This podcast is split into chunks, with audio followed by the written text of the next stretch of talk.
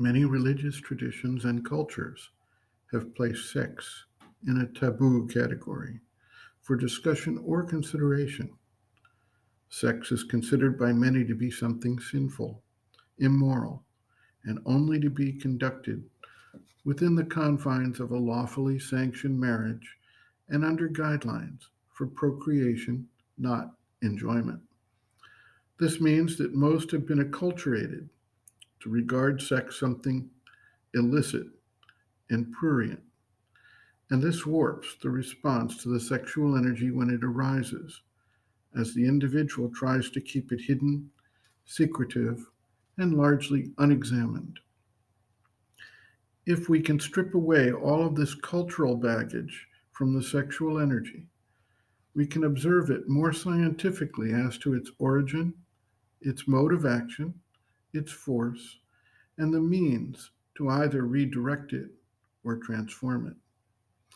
For the spiritual seeker in the integral yoga, seeking to bring about the next stage of evolutionary development and transform thereby the entire life on the planet, the sexual energy must be addressed and itself turned into a power of action, not sexual gratification, but a basic power of the physical consciousness put to work in the world as part of the transformation process. Sri Aurobindo observes, quote, As to the sexual impulse, regard it not as something sinful and horrible and attractive at the same time, but as a mistake and wrong movement of the lower nature. Reject it entirely, not by struggling with it, but by drawing back from it, detaching yourself and refusing your consent. Look at it as something not your own, but imposed on you by a force of nature outside you. Refuse all consent to the imposition. If anything in your vital consents, insist on that part of you withdrawing its consent. Call in the divine force to help you in your withdrawal and refusal.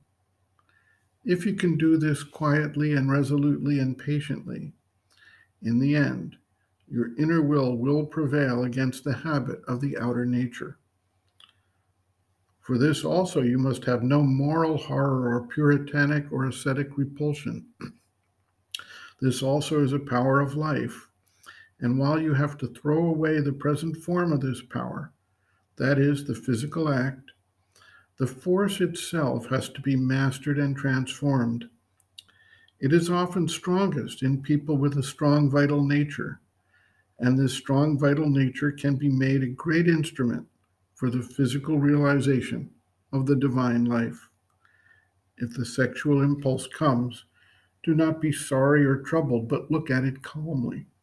Quiet it down, reject all wrong suggestions connected with it, and wait for the higher consciousness to transform it into the true force and ananda. End quote. Reference Sri Aurobindo, Integral Yoga, Sri Aurobindo's Teaching and Method of Practice.